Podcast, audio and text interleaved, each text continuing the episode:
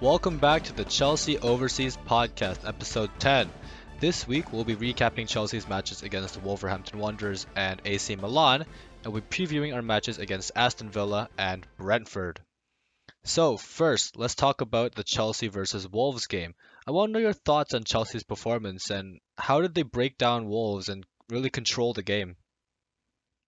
Yeah, so it, it was a good result for Chelsea against Wolves. Nice and comfortable, 3 0.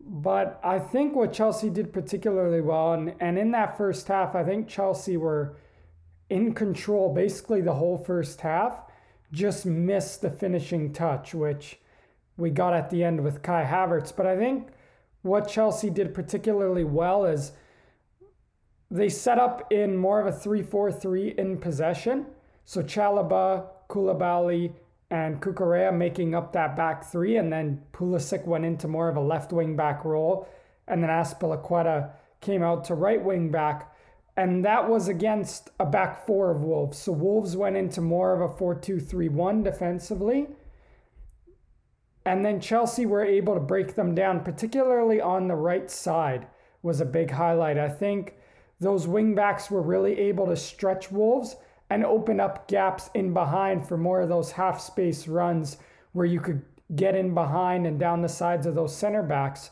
So I think particularly it worked really well on the right hand side where Azpilicueta and Gallagher were able to get into good areas. Azpilicueta on the right, and then Gallagher was able to make some good runs in behind the fullback.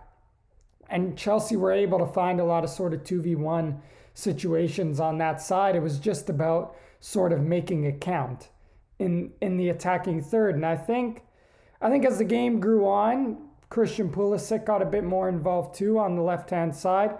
But the wingbacks were definitely key. And then the movement of the front three was really good. So we've we've started to see that under Graham Potter, where the front three of Chelsea are making a lot more runs in behind. So Chelsea are are switching the play quicker, but they're making a lot more vertical passes and making a lot more of those half space runs in behind the back line. And Mason Mount has had a very key role, and I felt he was brilliant for Chelsea in this match in terms of breaking Wolves down because he's connecting midfield and attack. So at times he's dropping off of the back line to make it look more like a midfield three, but then he'll also make runs in behind and, and look to combine with the wing back or Kai Havertz and make runs in behind and f- form that front line of five. So I think the the wing backs played a key role in breaking Wolves down, particularly on the right. But the front three with those vertical runs in behind was key. And then Chelsea just a matter of taking their chance, and they did with with Kai Havertz there. Yeah, two things we do got to talk about though. You mentioned the right side and a lot of it really does come from Cesar Azpilicueta. So I want to know your thoughts on his impact and how important he was to breaking down that right side, as you mentioned. Yeah, I think Aspi was really good in this match, and I think a lot of us were a bit scared coming into this because, you know, I think we saw Aspi uh, in the lineup, we saw Christian Pulisic in the lineup. It, it was a bit rotated. There was no Thiago Silva, there was no Reece James in the lineup. There was no Raheem Sterling. There was no Pierre-Emerick Aubameyang. There was no Mateo Kovacic or obviously N'Golo Kante. So, uh, you know, we, we were right to be a bit worried, but I have to commend the way that everyone stepped up uh, on on Saturday last weekend. I think everyone that came in did really well, and I think Aspi was a big highlight. I think his deliveries into the box were really good too but his his um, combinations with Conor Gallagher were really good, and it was able to cause Castro, the left back for Wolves, lots of lots of issues. And you know, I think you, you also I think Chelsea were able to find control in this match too from their high press. And you know what they did was they went into that back four out of possession in their press. So Chelsea went into that hybrid system so the Christian Pulisic would go to the left of midfield, Conor Gallagher to the right, and then Havertz and Mount would form a little bit of a front two, but Mount would drop just behind Havertz at times and and mark João Moutinho and make sure that was very difficult for him to progress through the press. So Chelsea's pressing was very good too, and in that back four made it quite difficult. And you you really think back to the first half and how many times did Wolves break Chelsea's press? Very few. So that hybrid definitely worked. And and you know, once Chelsea got that first goal in the second half, they they dropped into their shape in the back four. They didn't press as high. And the the fullbacks, particularly Marc Cucurella, did a really good job of making sure that those uh, wingers for Wolves, um, Adama Traore in particular on the right hand side, couldn't get balls into the box for Costa.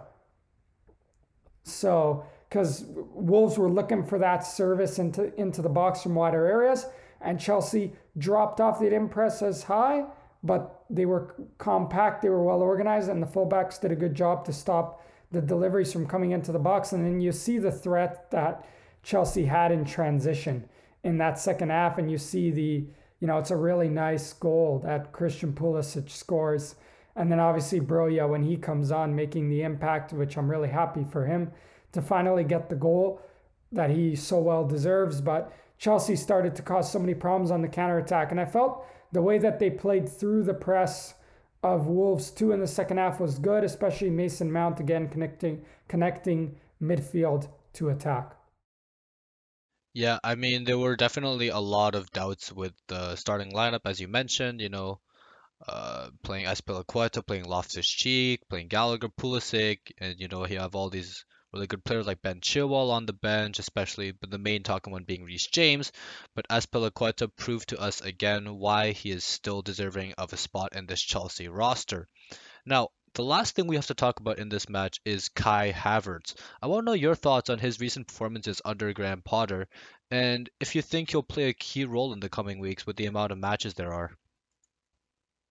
Yeah, I think Kai did really well in this match, and I think as the game as the first half grew on, he got involved in the build up and and dropped off that back line well. And I, I think we're seeing it with him and Aubameyang, their their involvement in the build up in Chelsea's system to drop into the space between the lines, try to drag a defender out of position, open up space for uh, a run in behind the center back. So I, I think Kai Havertz did well in this match, linked up play well and you know he got his chance at the end of the half and took it. It was a, it was a great header. It was Jose Sa coming off his line there, and he recognizes it and um, is able to loop it to loop it over him. So it was a clever finish. And in the second half, he did well to link up play with with Mason Mount in transition, which then allowed Christian Pulisic, Conor Gallagher, and the rest of the team to get up the pitch and create opportunities. So I think Kai Havertz has been really good out of the international break. I said he was good against Crystal Palace in the first match out of the international break. He's good here. Kai Havertz, with the fixture congestion, with you know little injuries, again, that are gonna play a role. hundred percent, Kai is gonna play, and he's done well since the international break. So hopefully that continues. Yeah, really strong performances from Kai Havertz in these past couple weeks, and I do expect him to play a little bit more with, you know, the congestion of matches that are coming our way for Chelsea. Great performance, great comfortable 3-0 victory. Now another game against AC Milan, this one at the San Siro, and they managed to walk away with a 2-0 win. The biggest talking point though is the referee, you know, 9 yellow cards and one straight red card makes that 10 cards in a game. But I want to know your thoughts uh, on the penalty situation. You know, me as someone who is watching this game as more of a neutral, like a Premier League fan, I, I do think the penalty call was a little bit harsh on former Chelsea man Fikayo Tomori, but I want to know your opinion. Was it? A, do you think it was deserving of a straight red?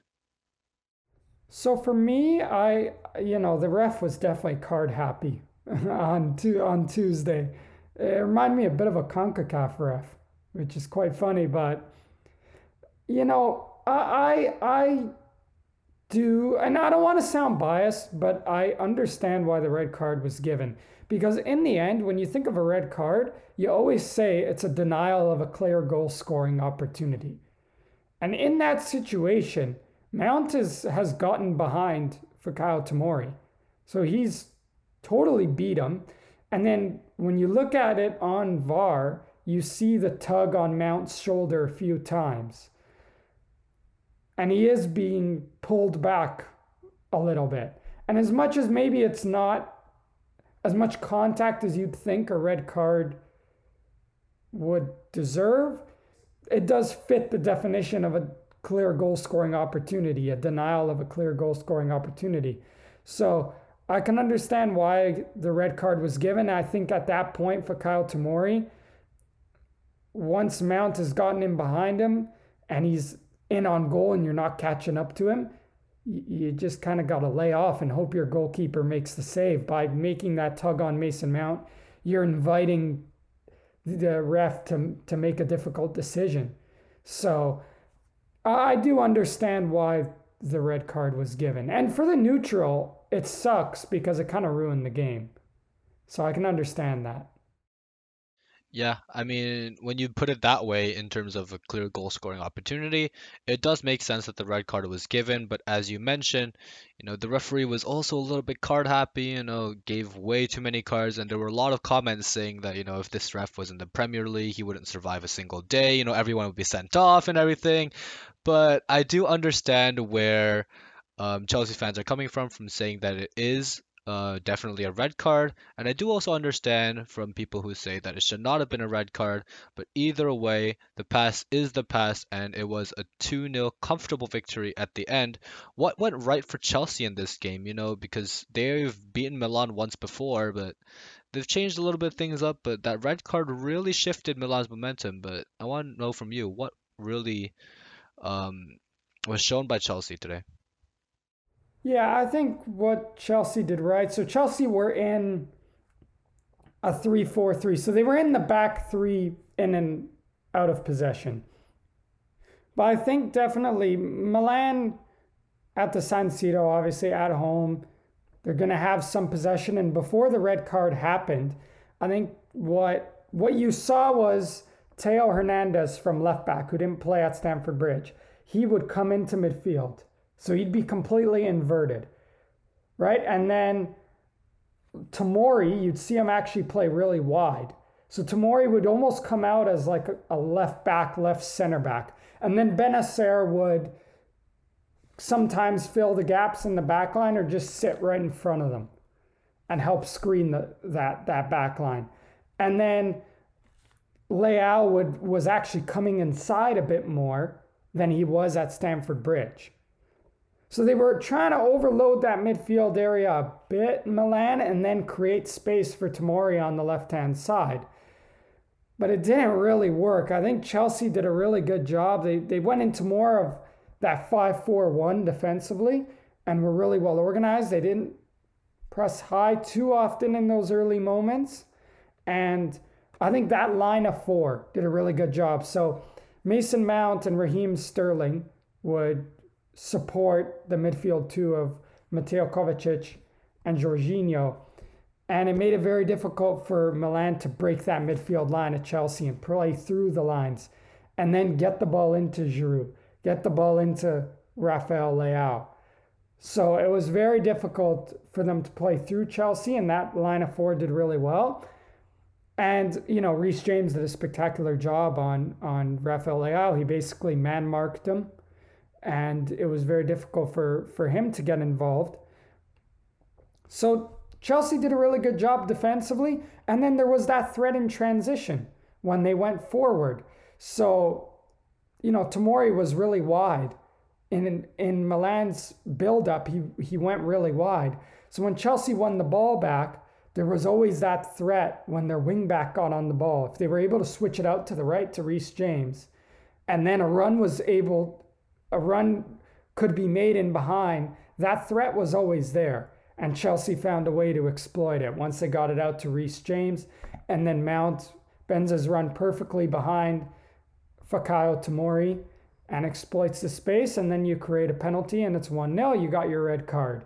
So Chelsea did, did a great job defensively and then in transition. And then once that red card happened, I mean that that was really game. Milan went into a 4-4-1 defensively. but Chelsea controlled things really well. And again, a lot of their movements in, in their attack was really good. They, you know, Mason Mount was was key. Him, Aubameyang, Sterling were key in terms of working between the lines of Milan, between the midfield and defensive line. And then you could switch it out to the wing back in, into space when you could drag Milan's full back inside, or you can make those third man runs, those half space runs off the ball in behind. And it was very difficult with one up top for Milan to stop Chelsea's uh, center backs, the two outside center backs, from stepping out and playing those passes and breaking the midfield lines. So the the the red card made it very difficult, and, and Chelsea kind of just toyed with Milan after that. Yeah, for me, one big talking point though is Rafael Leao. I mean, this guy, you know, despite being down to 10 men, this guy would always try and create chances by himself. Pretty much putting Milan on his back was like, okay, guys, I'm gonna try and at least get us a goal or get us something. And then you can see how frustrated he was trying to get past Reece James as well. I mean, the guy is the best right back in the world for me. So trying to get past Reece James, but still being able to get some chances um, was really impressive for me. And I really hope to see Rafael Leao in the Premier League soon. But one Standout performance now from the side of Chelsea. Obviously, you mentioned uh, Mason Mount, you know, winning man of the match in just 45 minutes, but also Pierre-Emerick Aubameyang having a really good performance. I want to know your thoughts on both of these players. Yeah, well, I think I think they were awesome. I, I, you know, I mentioned Mason Mount, and he gets his man of the match with only playing 45 minutes. You don't see that too often. The guy who's subbed at half gets the man of the match, but uh, you know, and hopefully everything's okay with with a little knock maybe he took from this game. Maybe that relates to what we're hearing now that he wasn't in training today, but I think he was great in this match and and you know, like I said with with his performance against Wolves, he's he's linking the midfield to attack, but he's making a lot of smart runs without the ball. And and you see on the second goal when he's able to receive the ball between the lines and then play that ball in behind for whether it was intended for Aubameyang or Sterling, but uh, his his movement and runs behind the line have, has been good, and he's been very key under Graham Potter, and we saw that uh, in this match too. And Aubameyang, I said it last week. You know, he is he's a proven goal scorer. He's still got the quality in front of goal he's an absolute class finisher, and it was a great bit of communication on the second goal um, for Sterling and him just communicating in those split seconds for Sterling to just kind of move it out of the way, and Aubameyang's able to kind of get it onto his right foot and, and put it home. But Aubameyang's been good. He's he's been involved in the build-up. I liked his involvement in the build-up against Milan between the lines and and then he's got the instincts in the attacking third. And you got the deliveries from wider areas from people like Reece James. So I'm really happy with Aubameyang. He's got three goals in his last three starts, and he's getting involved in the build-up too. So it looks like he's just getting in tune to Potter's tactics, which is great. And you know, definitely, although it was against ten men, um, for Chelsea, I think the way that they were able to break. Sometimes it can be difficult breaking down 10 men when they sit off you. And you know what? Chelsea, a lot of the, like I said, the movement from the front three, the runs in behind, and, and the quick switches of play too to get Reece James in advanced areas was really good. And, and there was barely a threat, or there was no threat from for Milan going going forward after that red card. So well done, Chelsea, and we're top of the group now. Yeah, I was really criticizing Chelsea for, you know, the really shaky start in the UCL, but they managed to bounce back and now top the group. So fair play to Chelsea. But the biggest talking point for me though is what really changed under Graham Potter, right? You can see the attacking fluidity and just really how much smoother it is under Graham Potter. And after this win against Milan, makes it four in a row. So I want to know your thoughts though as a Chelsea fan. What's going so well for um, under Graham Potter compared to Thomas Tuchel? Yeah, for me, it's it, it's I'm impressed with Potter and how quickly he's gotten the players to make a lot more dangerous runs in behind, be more direct, switch the play a bit quicker, whether that's switching it with one pass or multiple short passes, and then making a lot of those vertical passes. And that's from making dangerous runs in behind. And you did feel like under Thomas Tuchel that it was definitely very pragmatic at times, and that sort of fluidity and movement in behind wasn't always there. And, and that's for different reasons, right? But definitely Graham Potter's getting already in, in a short amount of time, and it's impressive how he's been able to do this. But he's getting more out of Chelsea's attackers, right? From getting them to make more dangerous runs in behind and make a lot of those half space runs, which I think is really key. And it's opening up different avenues for Chelsea and making them a lot more difficult to handle. Chelsea under Potter have have started to show a tactical identity uh, pretty quickly, and hopefully that only builds over time because it's obviously on very early days.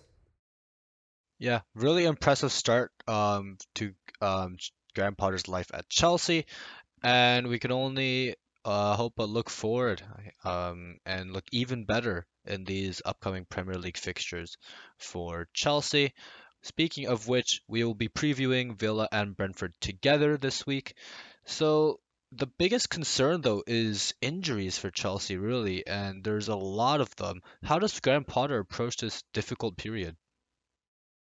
Yeah, so Wesley Fofana is is going to be out until the World Cup and is probably going to miss at least part of the World Cup, which you you, you know obviously sucks. And this is just the timing of the World Cup this year, and we we pray that this doesn't happen with Canada, but it's inevitably going to happen to to big names and and players from different countries competing, and it, it sucks. You feel horrible for for players who are going to miss what could be a once in a lifetime opportunity for some of them. And you know, N'Golo Kante is the latest big name to be basically ruled out of the World Cup. He he was supposed to be back like this week, but he's had a reoccurring injury, a little bit of a setback, as Graham Potter's called it, and it looks like he's going to be out until after the World Cup. So horrible news there, and you never like to see that. And Reece James, we're waiting for final confirmation. We've kind of seen conflicting reports of it's not as bad as we think, it is as bad as we think, but well, let's see what Potter says this week. But it doesn't sound great, and you do worry that not only is he going to miss time with Chelsea, he might miss a little bit for England. So, and then and then there's Mason Mount who missed training today for whatever reason. Hopefully that's nothing long term, but it, it, it sucks.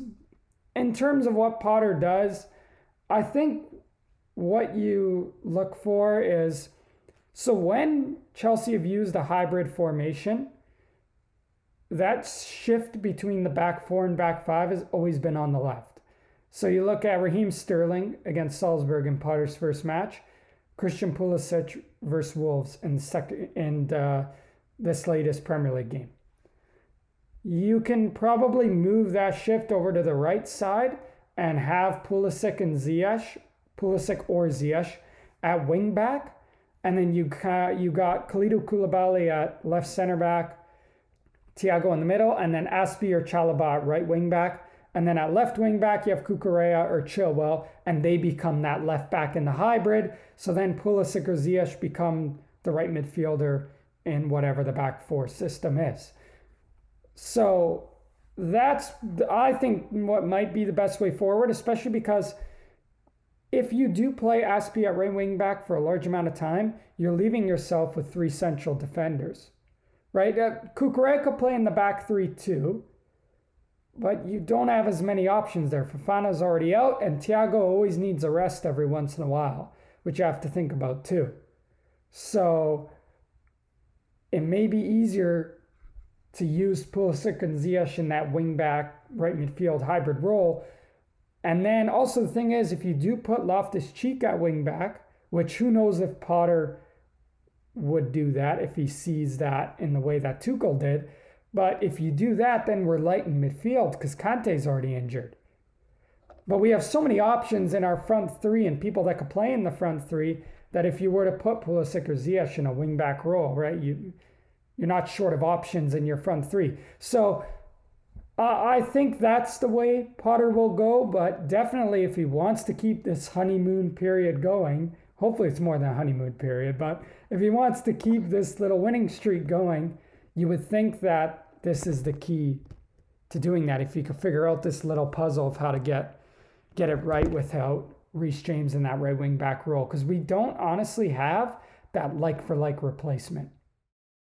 Yeah, it's going to be tough for Chelsea, but I believe in this Chelsea squad to get it done.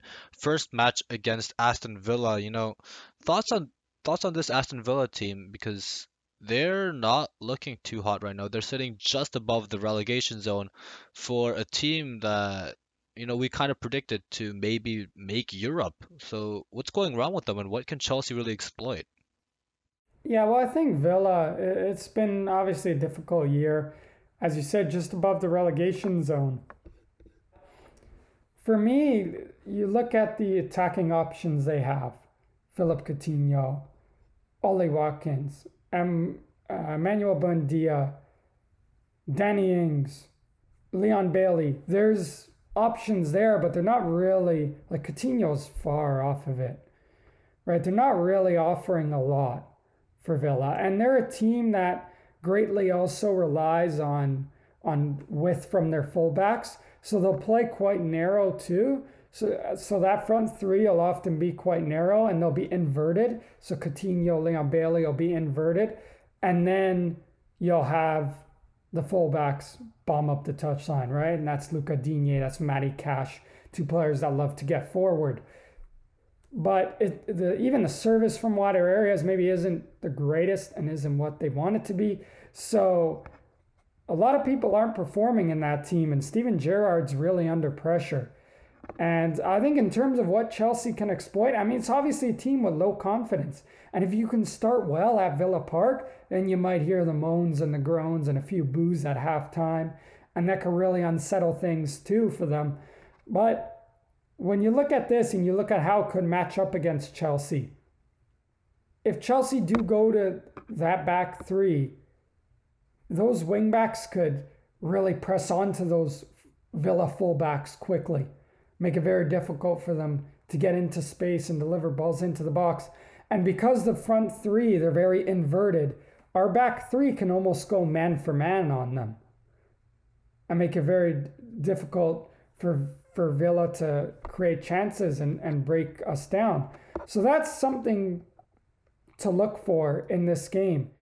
Yeah, the attack being obviously the biggest talking point for this Aston Villa squad. Fun fact, Philippe Coutinho actually has not assisted or scored a goal in the Premier League under Steven Gerrard yet. So, yeah, considering some of uh considering someone of Coutinho's caliber, that's quite the shocking fact. And you know, as you mentioned, this squad still has a really low confidence. You know, they just drew with Nottingham Forest, who's in the relegation zone right now. So I believe Chelsea will walk away here with maybe not as a comfortable victory as Wolves and Milan, but with a victory with all three points and moving on towards the Brentford game, which will definitely be a bit of a harder challenge. I mean, I mean, you know, Brentford are in the top half of the table. They're sitting in eighth place right now with 13 points.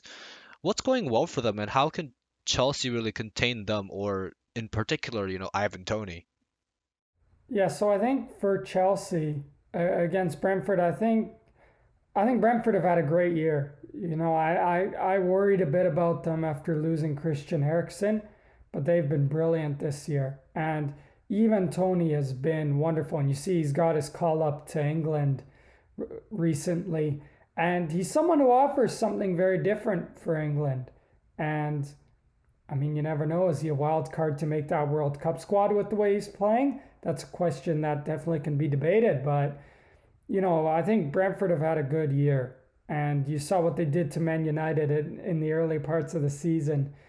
So th- this won't be an easy match for, for Brentford, or sorry, for Chelsea.